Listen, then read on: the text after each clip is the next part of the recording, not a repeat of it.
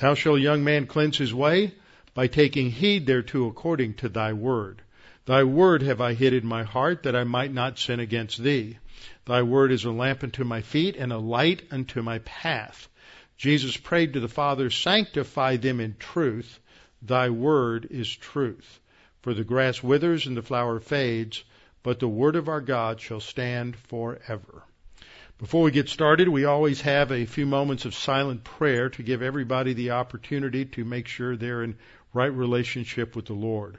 Scripture teaches we're to abide in Christ. We're to walk in the light. We're to walk by means of the Holy Spirit. But when we sin, we're no longer abiding in Christ, walking by the Spirit or walking in the light. And the way to recover is to simply confess sin, which means to admit or acknowledge our sin to God, and He instantly forgives us and cleanses us all, from all unrighteousness and restores us to a position where we're walking by the Spirit. So after a few moments of silent prayer, then I will open in prayer. Let's pray.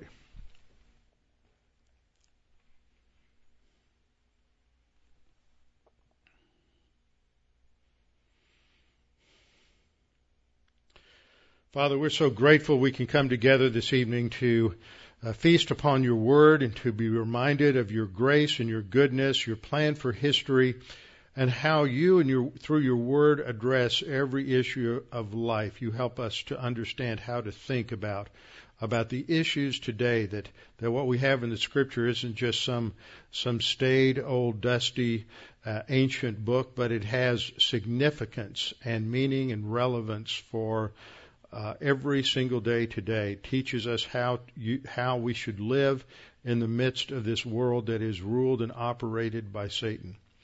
Now, Father, as we study tonight, we pray that it might begin to shape our thinking to reflect upon especially the political issues of our day from a biblical framework. And we pray this in Christ's name. Amen. Well, we are indeed, as everybody knows, ever since uh, middle of last spring, already in the uh, midst, deeply within the midst of the uh, political season, getting ready for the presidential election, which will be a little bit less than a year away. And so things are going to really get intense. And after the horrific things that occurred in Paris last Friday, uh, with that attack, we see that anything, any little thing can happen here in the United States or internationally that will have an impact on this election and will change how voters perceive the issues and what is going on uh, around the world. And we need to be very much aware of of what is happening and how it can Im- impact us. But as we enter this political season as Christians, we need to think about the question, what does the Bible say about politics? It's controversial enough that we teach the Bible and that we believe the Bible and that we believe the Bible is the inerrant, infallible Word of God.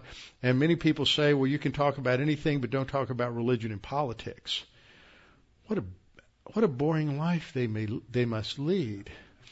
The only thing worth talking about is the Word of God, and how we are to govern ourselves as His creatures. And we have to understand that from the framework uh, uh, of His Word.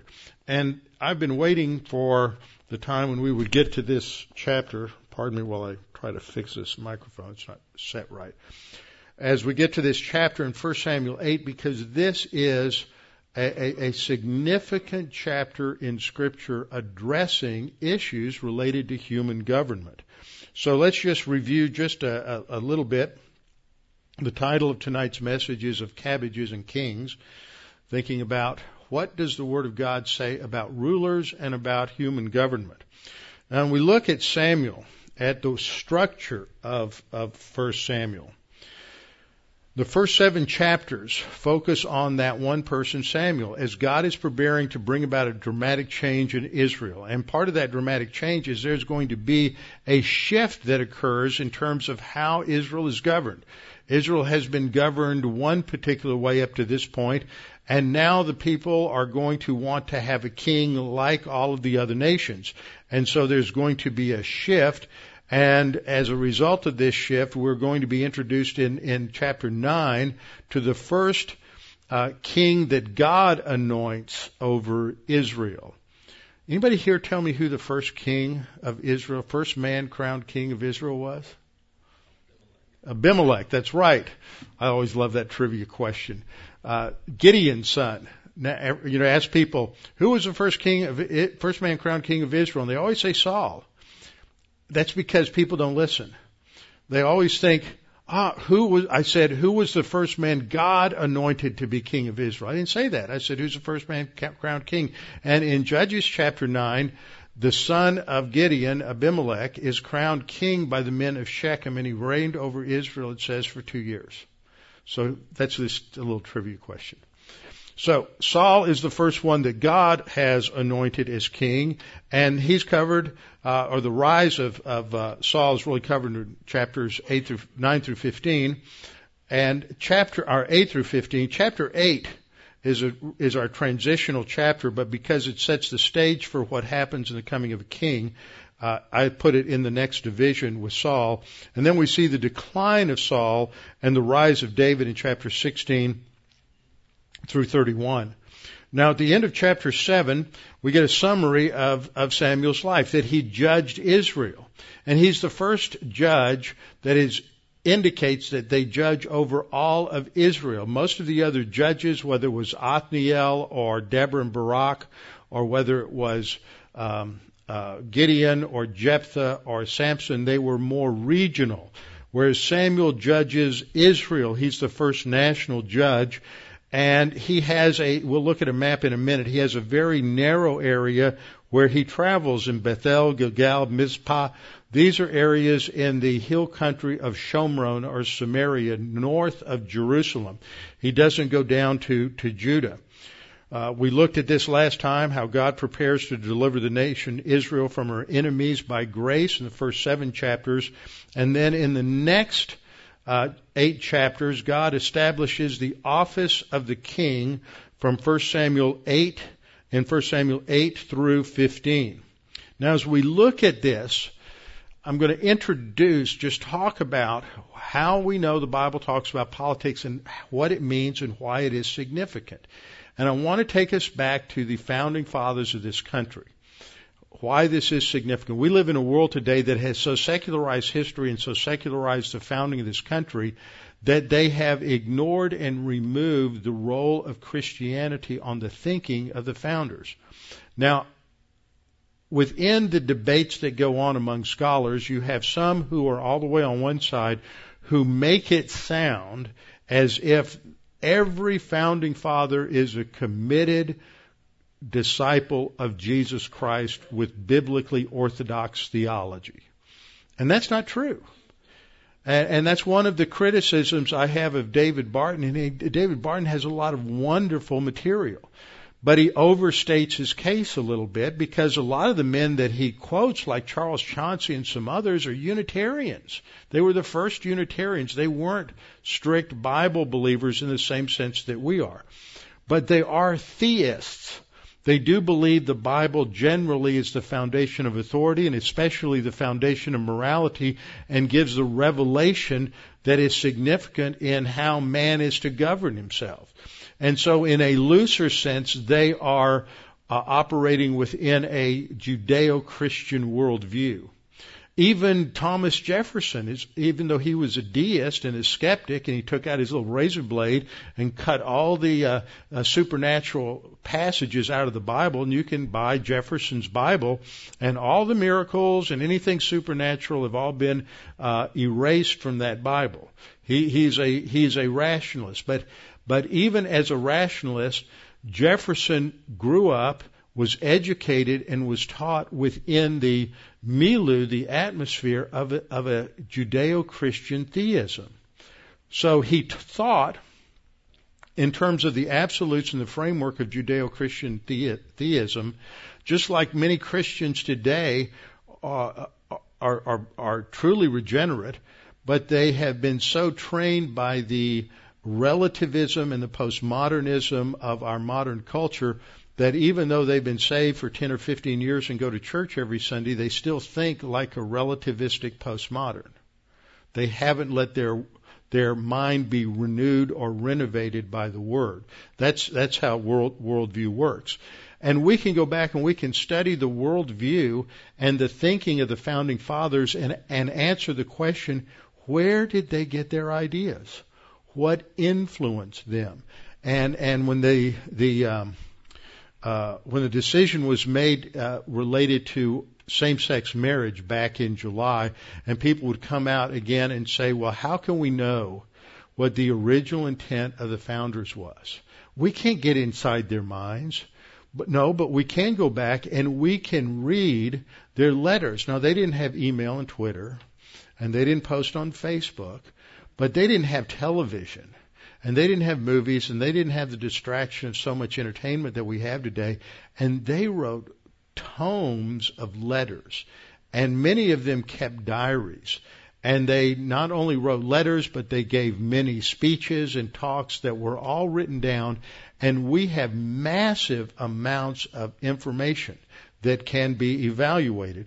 And one of those who evaluated this is a man uh, by the name of uh, Dr. Donald Lutz, was a professor at, of political science here at the University of Houston. And in 1983, he published the results of an extensive 10 year research project which analyzed over 15,000 political documents, including speeches, diaries, letters, and the private papers of the founding fathers during the period from 1760 to 1805, so during a period of 45 years.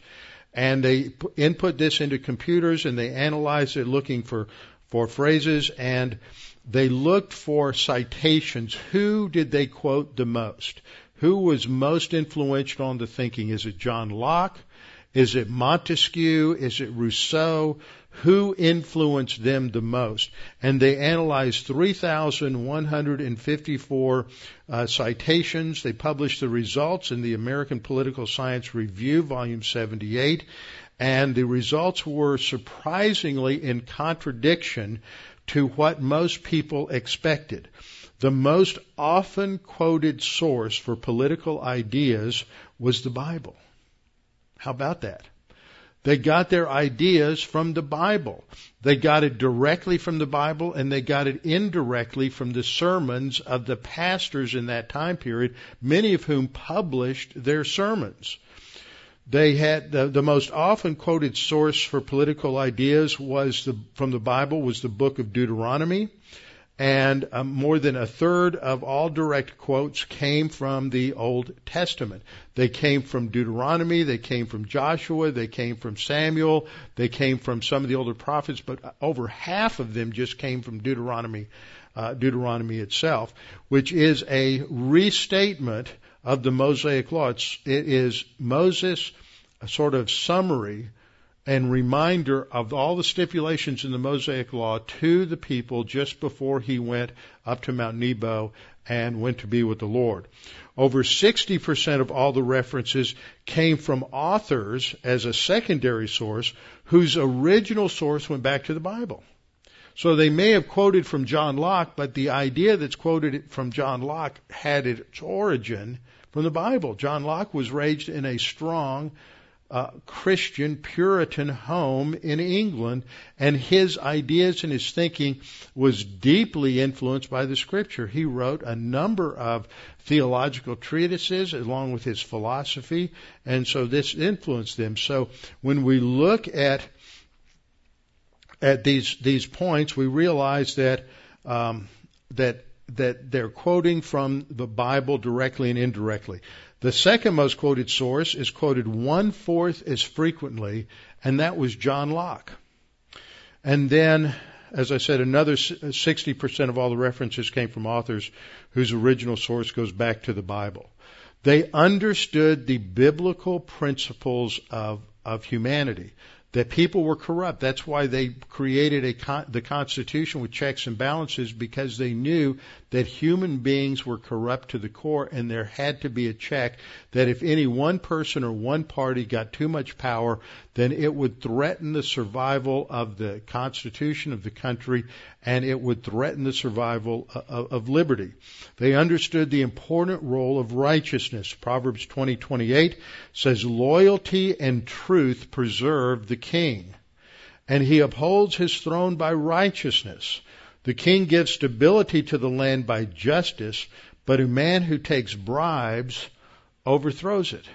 So if we don't have a king, if we don't have rulers that have integrity, then it threatens the whole system. And sadly to say, we do not live in a time where people have integrity. It is amazing how political parties and political leaders threaten significantly politicians. I know from for pretty much a fact in this last issue with the uh, with the Iran nuclear treaty that that there were a number of, of Democrats who wanted to vote against it, but they were personally threatened. You vote against this, the president controls the purse strings of the party. You won't get one dime from the party for your next election. You've got uh, $5 million designated for a project in your congressional district, that money's going to go away and you won't get that done if you vote for this.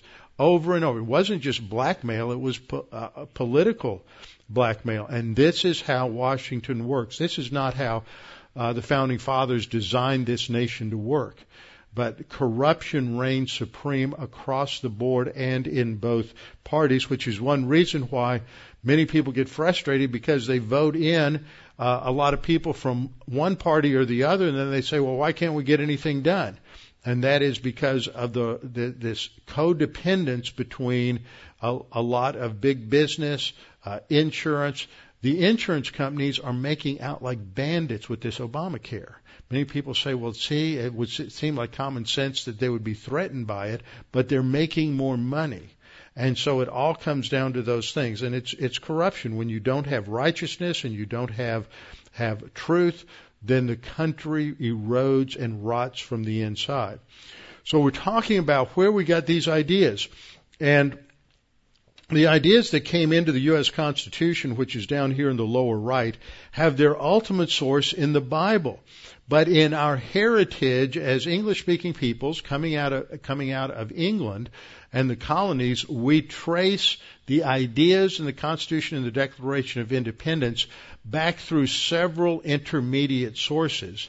And we come to understand that, that the ideas that are embedded in the, in the Declaration of Independence as well as in the Constitution are, are biblical ideas and wh- whether or not people were Christians or not, they had their origin in the Bible. We go back to the ninth century AD, and Alfred the Great, who was a Saxon king, wrote the Book of Dooms. Dooms was Old English for laws.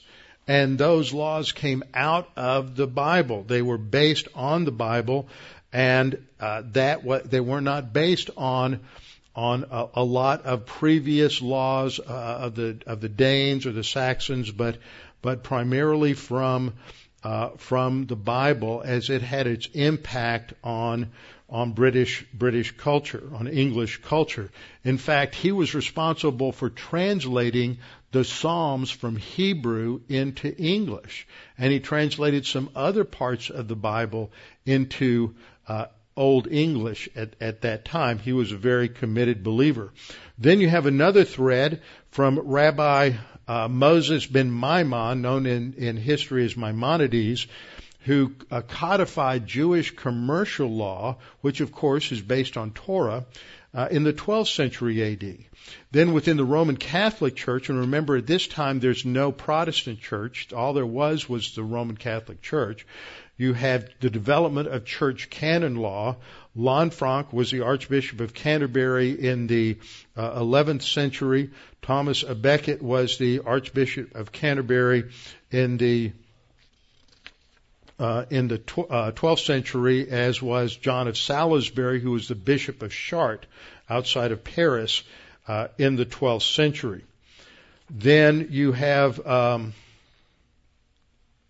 the Mag- Magna Carta, which comes along and is written by, and there are really several Magna Cartas, by the way, not just one. It was sort of revised two or three times after uh, King John uh, was forced to sign it, but the basic thrust of it was that the king received his power from the barons. The, this comes to play later on in the 1600s when the, you have the uh, Stuart kings, James I from Scotland, who was James VI of Scotland, and Charles I, who asserted the divine right of monarchy. And over against that, there were the, Brit- uh, the British, the English rather, who said, no, no, no, no, no. We have this tradition in English common law that the king is also under the law and he serves at the behest of the, uh, uh of the barons. And then all of this came came to uh, influence Sir William Blackstone, who was a judge, who was an Oxford law professor, and wrote the, an extensive work called the Commentaries on the Laws of England that came out between 1765 and 1769. And that was how everybody learned to interpret law for the next hundred years. That was the standard, was what Blackstone said. He went through the history of law, explained all of these things. All of that was brought to bear on the Constitution. But all of those things, from the Magna Carta to the church law to Maimonides to Alfred the Great, had their source. Where did they go for the authority for law? They went back to the Bible. So we are, as Americans, with our Constitution Declaration of Independence, we are uh, structured on a, a, a system of laws that has its source uh, in the Bible. And so when we come to chapters like 1 Samuel 8, that has a lot to say about politics and the, and, and, and the problems with the authority of a king and, and uh, what we might call federal government, then we need to pay attention to these things and take time to understand what the scripture is saying. So as we come to 1 Samuel 8, let's just review it a little bit, or let me give you a flyover. In the first three verses, we get the setting. The people reject the sons of Samuel. Samuel's old by this time, and uh, he has appointed his sons as as judges, but they are corrupt and they pervert the law. So the people say, "We don't want them to rule over us. We want to have a king. And so in the in the next couple of verses, the elders of Israel came together and had a meeting with uh, Samuel at Ramah, which is where he lived, and they requested from him a king to rule over them like all the nations. That, that he's getting old, we need to have a king like all the other nations. And the key there is that phrase, like all the other nations. What kind of king did they have? And then in the next uh, four verses, in verses 6 through 9, first of all, Samuel takes it personally. He takes it as a rejection of his judgeship, and so he reacts, but how does he handle the reaction? He reacts and he goes to the Lord in prayer. That's how we ought to react to things that we don't like is initially and immediately take it to the Lord in prayer. So he goes to the Lord in prayer and the Lord says, look, they haven't rejected you, they've rejected me. And so you need to tell them what the consequences are for rejecting me. And so in verses 10 through 18, in nine verses, Samuel lists all of these horrific consequences that are going to come once you get a king because he's going to raise the taxes, he's going to increase the bureaucracy, he's going to uh, conscript your men into his army. All of these things are going to take place, and this is going to put a financial burden on you, and it will limit your liberty and your freedom. And then, um, in the last part, that should be 19 and 20, 1 Samuel 8, 19 and 20. The people reject the warning and continue to demand a king like all the other nations. They're just set in their thinking. They're not going to listen. Remember, God said that the Jewish people were stiff necked and rebellious. They have set their mind on it, and so God's going to give them what they deserve, and that's going to be Saul. All of this is sort of foreshadowing that the first king isn't quite going to be uh, the best king. And so when uh, when Samuel comes back to the Lord to tell him what the people said, the Lord says to obey obey their voice. Now, I got a video that um, uh, that was uh, sent to me today just by chance, Calvinist chance. Okay? That just fits this last part so perfectly where, where Samuel tells the people this is what's going to happen. He, he's going to, you're going to get a king like this. He's going to take your sons and appoint them for his own chariots to be his horsemen. So he's going to have a, a conscription plan. He'll appoint captains over his thousands. He'll bi- build a big uh, military industrial complex. He'll have some plow his ground and reap his harvest. He's going to take your daughters to be perfumers, cooks, and bakers. He's going to start building the bureaucracy. Now you got to pay the bureaucrats. And that's going to put an, a burden on the federal government when you start having to pay all the bureaucrats. And eventually this means they're going to have to raise your taxes. And this is eventually going to get out of control. And so I'm going to, uh, I need to plug in real quick here, Eddie. So make sure we have sound because we don't want to miss the sound. That's all the good part. And this is from a, a group called government gone wild. But interesting. It's like it was written just for this chapter.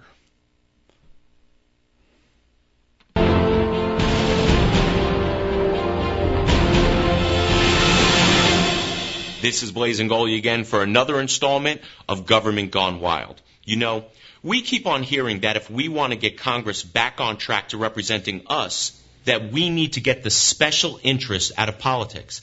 And I wholeheartedly agree. But what most fail to realize is that government itself is its own special interest and will do and or say almost anything to protect itself. Now stay tuned because at the end of this video I'm going to show you why our freedoms may be at stake if we don't cut government soon. Our federal government has seen an explosion in its size over the last 10 years and both political parties are to blame for this.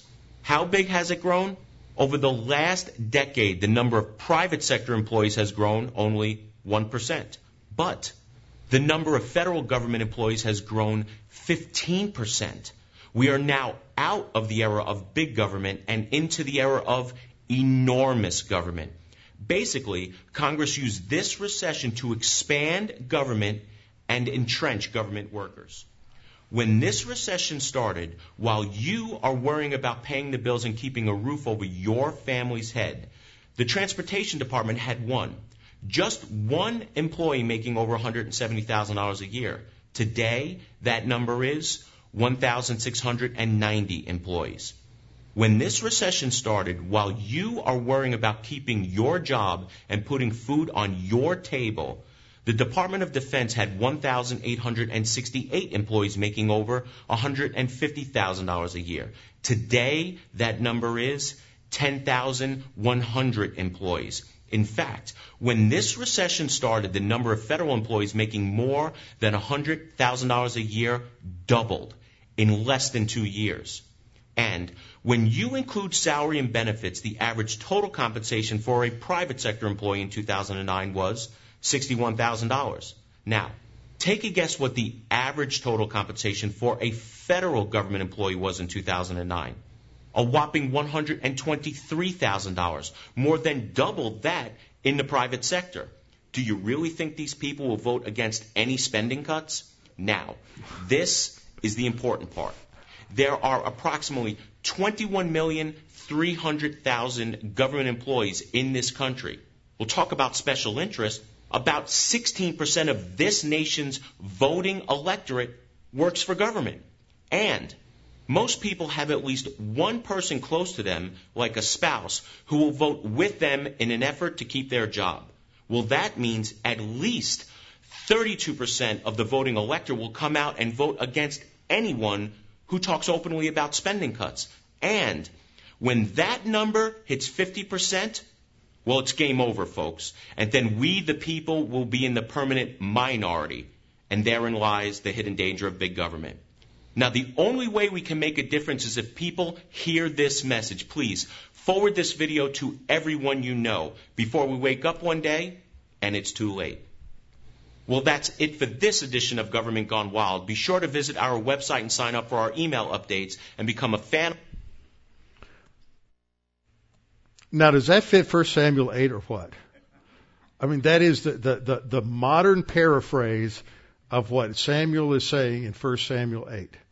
And that, that's where we are. And do you think the people in this country will listen any more to this kind of a warning than they did in, in Israel in 1 Samuel 8? I'm like you. I don't think so. So the only hope is the Word of God because we live in a culture that's so imbued with postmodern relativism that we've lost integrity. And I don't even want to get sidetracked and talk about what's been going on at Mizzou and at Yale and at Dartmouth and probably coming to a school near you soon as you have students who are undereducated, underinformed, and are are riled up by special interest groups whose goal is to create chaos uh, on the college campus and to tear down what we have so that they can uh, move on with their uh, with their agenda. So the only solution is to get the word of God out for people to understand it. So moving, let's. I went through that slide already. A couple of things that we ought to take pay attention to from the founding fathers. John Adams said, now, the reason I'm going into these quotes is because we have a culture today that says, well, first of all, we're, we're never were a Christian nation. Secondly, we have a group of people today that say that, that Christianity should have no, uh, no place to go except inside the door. You can have free speech, but only at the church. You can't take it out into the marketplace. You certainly can't mention it at work. You certainly can't mention it if you are a judge or if you are a county clerk or if you're working for the government, you have to leave your religious beliefs at home. And the goal there is to remove all Christian influence from the bureaucracy. So listen to what the founding fathers said. John Adams, the general principle on which the fathers achieved independence were the general principles of Christianity. Now I will avow that I then believed and now believe that those general principles of Christianity are as eternal and immutable as the existence and attributes of God. Elias uh, Boudinot, who was a president of the Continental Congress, said if the moral character of a people once degenerates, their political character must follow. These considerations, in other words, you get the leaders that you deserve because the leaders come out of the mass of that corrupt population. These considerations should lead to an attentive solicitude to be religiously careful in our choice of all public officers and judge of the tree by its fruits.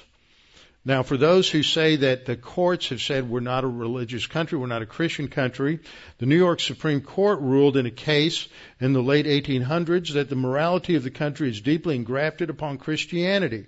The people whose manners and morals have been elevated and inspired by means of the Christian religion.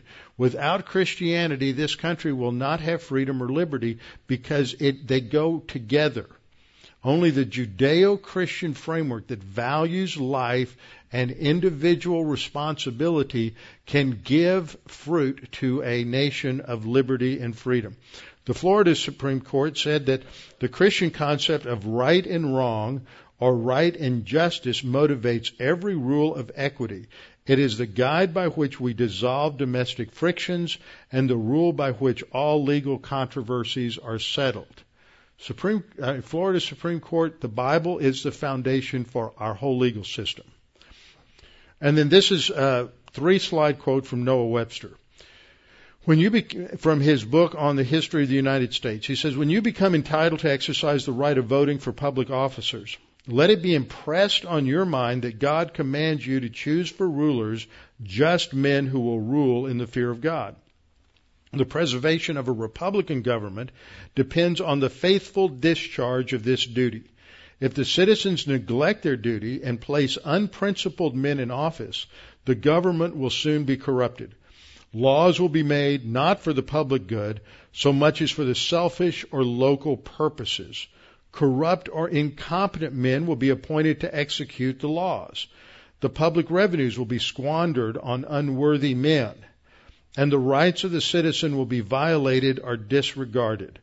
If a Republican government fails to secure public prosperity and happiness, Now that's not Republican in terms of the Republican Party. That is a republic as opposed to a democracy or a monarchy. If a Republican government fails to secure public prosperity and happiness, it must be because the citizens neglect the divine commands and, the, and elect bad men to make and administer the laws. Intriguing men can never safely be trusted. In summary, he says they will corrupt government. They will make laws not for the general welfare, but for selfish or local purposes. They will appoint other corrupt men to execute their laws. Fourth, they will squander the citizens' taxes upon those who are unworthy. And fifth, they will violate the citizens' rights. So what we see here in 1 Samuel 8 is a warning of what happens when government goes out of control. It's not that government is inherently evil. There are some libertarians who I've heard say that, that government is evil. It's not government that's evil, it's evil people in the government. We have to understand, if we're going to talk about what the Bible says about human government, we have to understand where human government derived. In the first part of the Bible, up through the call of Abraham, in those first 11 chapters, we have an age called the age of the Gentiles. God creates the uh, planet in, in perfection, perfect environment, no sin, and this is during the period that Adam and Eve are in the garden in Genesis chapters 1 and 2 and the first little bit of chapter 3. It's called the dispensation of innocence. It ends with the fall. And then God revises the covenant that he made with Adam at creation. And this is what's described as usually the curses in Genesis 3:14 through 19. And this begins a dispensation called the dispensation of human conscience. And the dispensation of human conscience, the highest form of authority that God has delegated is either the individual or the leader in the home, the, the father. It's, it's patriarchal. This, of course, was quite successful, wasn't it? Wrong.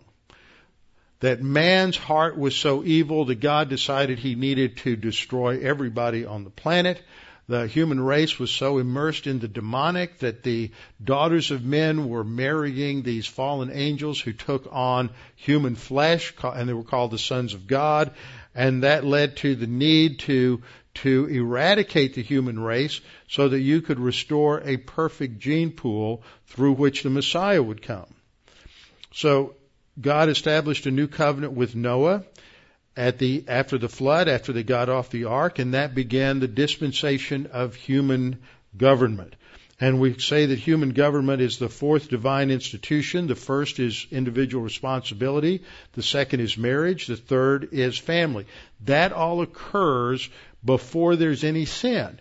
God initiated these institutions in the social structure of mankind in order to provide for the stability and the perpetuation of the human race when there's no sin.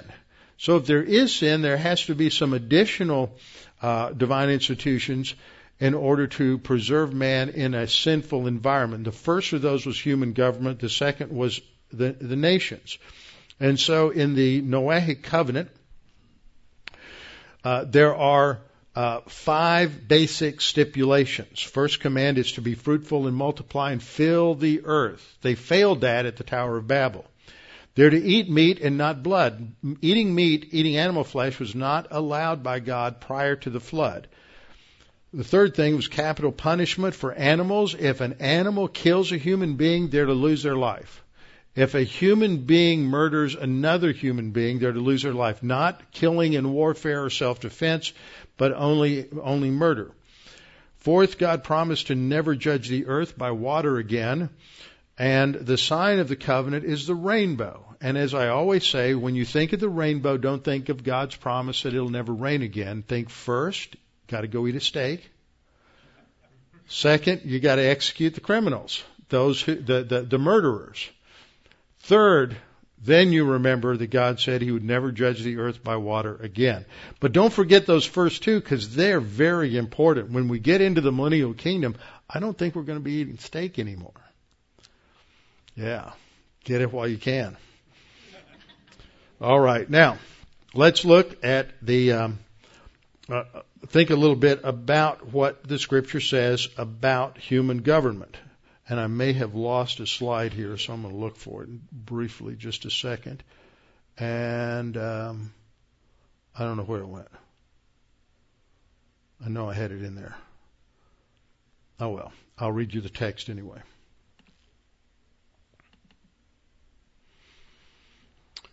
So, as we look at government, God established government at the Noahic fall, and He designed it to restrain evil and to promote righteousness. That is the role of government, is to restrain evil and to promote righteousness. When government is perverted by, by paganism, which doesn't recognize that the ultimate authority is God, and in paganism man is looking to something in the creation as the ultimate source of meaning, then the function of government shifts. And government is viewed as something that will replace God and provide what only God can provide. Only security can come from God. Only God can provide us with happiness and the meaning in life. But when we have a, a government that rejects God or ignores God, then the government seeks to be the source of security and happiness, and it's the government that is going to take care of everybody from the cradle to the grave. So the state, rather than God, becomes the source of happiness and prosperity. Now, in the pagan counterfeit political theory, the ultimate architect is Satan because Satan is the prince and the power of this world. Man uh, becomes the source of ethics, the source of laws, and so this is going to be uh, relativistic, and man becomes a god unto himself.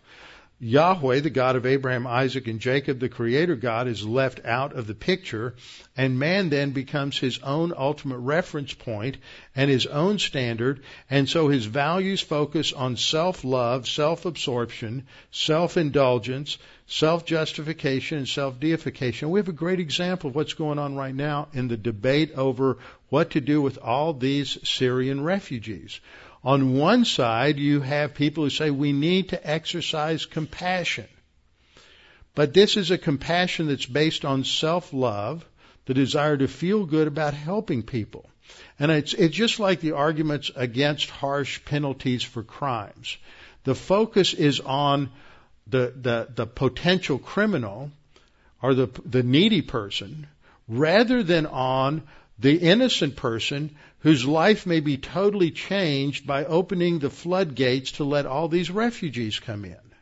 Is it compassionate to let a flood of refugees come into a country, bringing with them who knows what disease?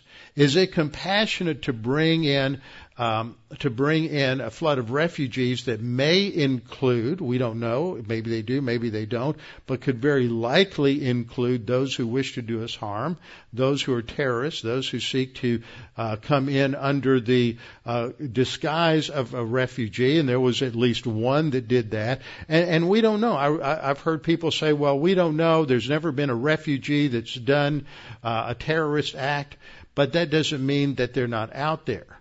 The past is not the key to the future. When you look at uh, what's been happening in this country over the last 30 years since 1980, a huge number of people have come in illegally, and in some cases legally with student visas, who seek to do us harm. I have a good friend that I was in college with who, instead of going in the military, uh, went to work for Houston Police Department, and he was with the Houston Police Department for about for about 25 to 28 years. And during the last 15 years that he was with HPD, he was the uh, liaison between HPD and the FBI Counterterrorism Task Force. And he retired from this job in 1999, two years before 9/11. And what the stories he tells me will scare you to death. That that part of his job was to to track down uh, students who'd come over here to places like you'd never think of. You're, you're thinking Rice and U of H and A and M. No, there are places like San Jacinto Junior College and Wharton Junior College and all these out of the way little uh, smaller schools. And they would come and go to school for a semester and then they would drop out, and then they would lose them. And he figures that there were probably close close to, to, to several hundred thousand of these students just between 85 and 99 that dropped off everybody's radar. And he said most of them were sleepers. But even if 95% of them uh, got, got seduced by American Western culture, that's still going to leave 15 or 20,000 jihadis out there just waiting to be called up. That's a lot of people who can do a lot of damage.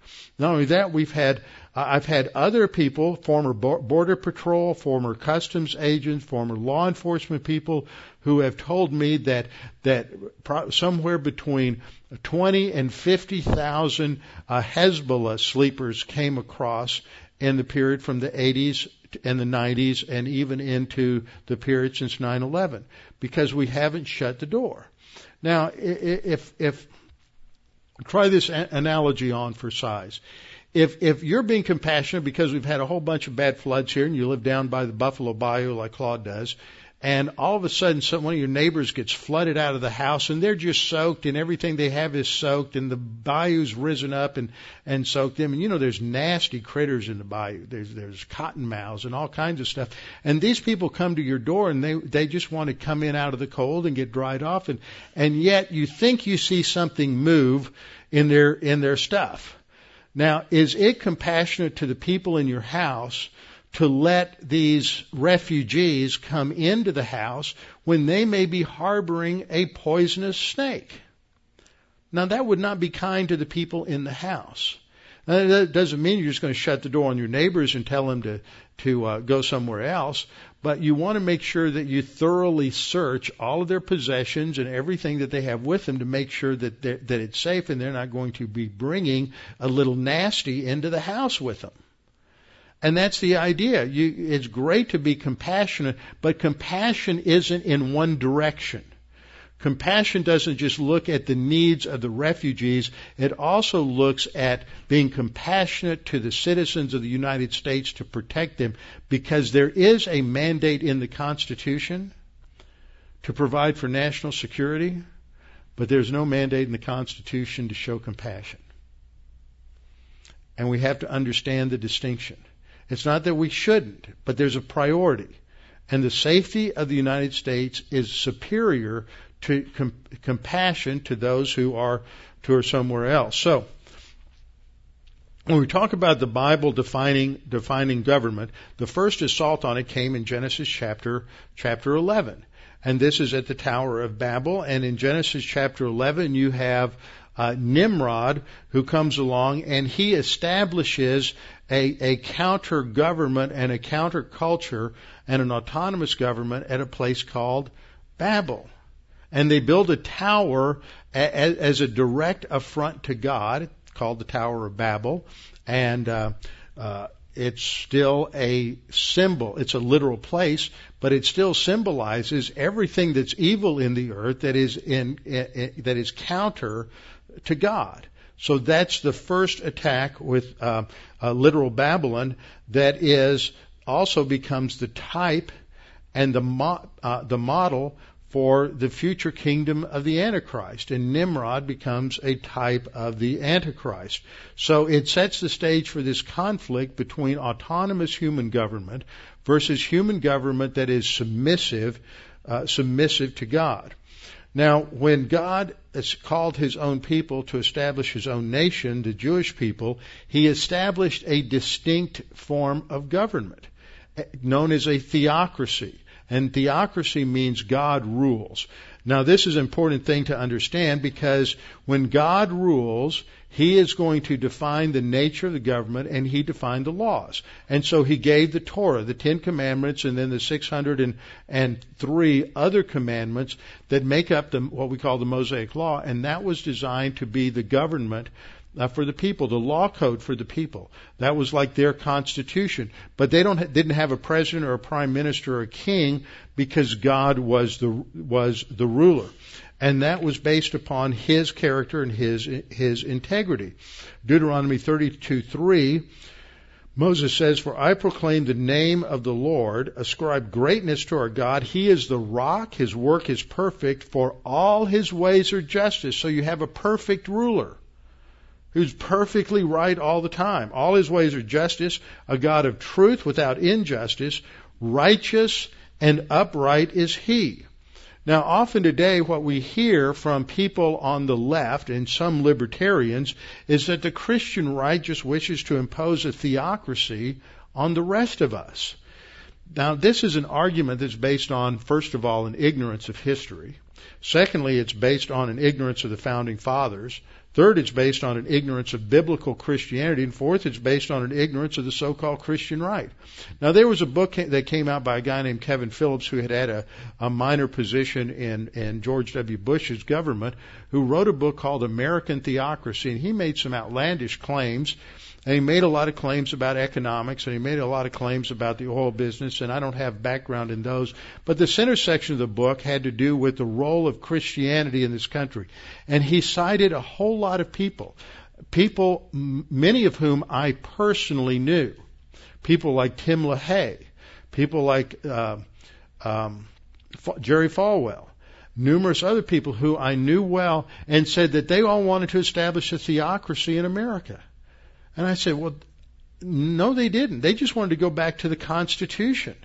They just wanted to establish the, the frame of government that was built into the Constitution, not establish a, a theocracy where God rules. But you see, we have a segment of people in this country who are so licentious and so uh, against any source of absolutes or moralities that if you even want to have a government that says this is right, this is wrong, these people are evil and these people aren't, then you're immediately being a theocrat because you're trying to impose God's morality on them. But our founding fathers, and that's the point of those quotes I put up earlier, our founding fathers understood that there some morality's got to govern some country. Every country in this world has a moral system. Some are terrible. The United States has one that is built on the scripture, and that's why we have the freedoms and the liberty and the success that we have in this country. We wouldn't have it if it was based on the, the kind of ethical system that you have in, in India. That's what produced the Indian culture that, that, that only became successful as a result of the British Raj.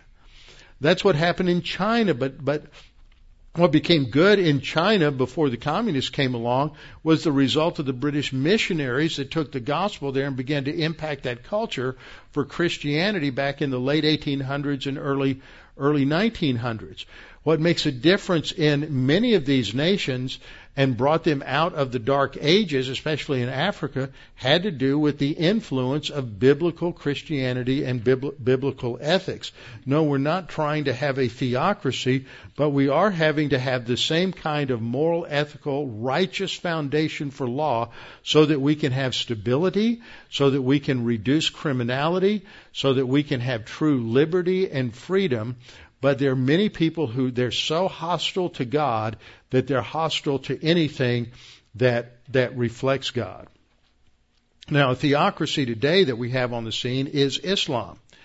Uh, the theocratic rules of Islam are codified, the laws are codified in what is called Sharia law and, and in the Quran. And the result of, of a nation that implements Sharia law is that they want to remove all women from public life. And I, I always want to ask people who are committed liberals and feminists, why are you so easy on the radical uh, uh, Muslims who want to take over the culture? Because they're going to put all, all you women who have these jobs who are working for CNN and ABC and NBC, they're they're just going to take you home and put a put a hijab over you and a burqa over you, and you won't be seen or heard from again. And they'll probably rape you because that's what they do. If you don't understand that, read some things. Just Google rapes in Sweden, rapes in, in Norway. 100% of the rapes that are taking place in, in the Scandinavian countries because they've opened their arms and they've embraced the viper. And it's in their culture. And 100% of the rapes, Sweden is a number one rape country in Western civilization, number two in the world. And 100% of the rapes between adults who don't know each other are between immigrant Muslims and ethnic Swede, Swedish girls. Same is true in Norway, same is true in, in Finland. Because this is what is produced by that culture because they are, if they rape a non-Muslim, then it doesn't count. It's a freebie. It's okay. So that is Sharia law. They will execute all homosexuals and adulterers. They will execute all transvestites and cross dressers and other gender confused individuals. They'll cut off the appendages of thieves and robbers. That's not in the Bible. That is Sharia law. And that is hostile to freedom. You've never seen a Muslim country produce liberty or freedom or emphasize the dignity of the individual. And that's because it's counter to their whole religious system and their whole structure. But God, as a creator of men and women, gives dignity to every human being and every man and woman because they are created in the image and the likeness of God. So government then is later de- designed by God after the flood in order to restrain evil and you know, there's a lot of hostility toward George Bush from the left. And I figured out a long time ago it was because as soon as he called the terrorists evildoers, he was buying into absolute categories that they rejected. And they knew that if America bought into an absolutist morality where there was true evil and true good, the liberal progressive agenda was was over with. And that's why they hated him with such vitriol. It didn't have to do with anything else because he was as progressive. I mean, true, true conservatives really don't care for a lot of things that George W. Bush did because he wasn't an ideological conservative. He wasn't a committed constitutionalist. He did love this country. He did support the military. He had great personal integrity. But he wasn't a committed constitutionalist.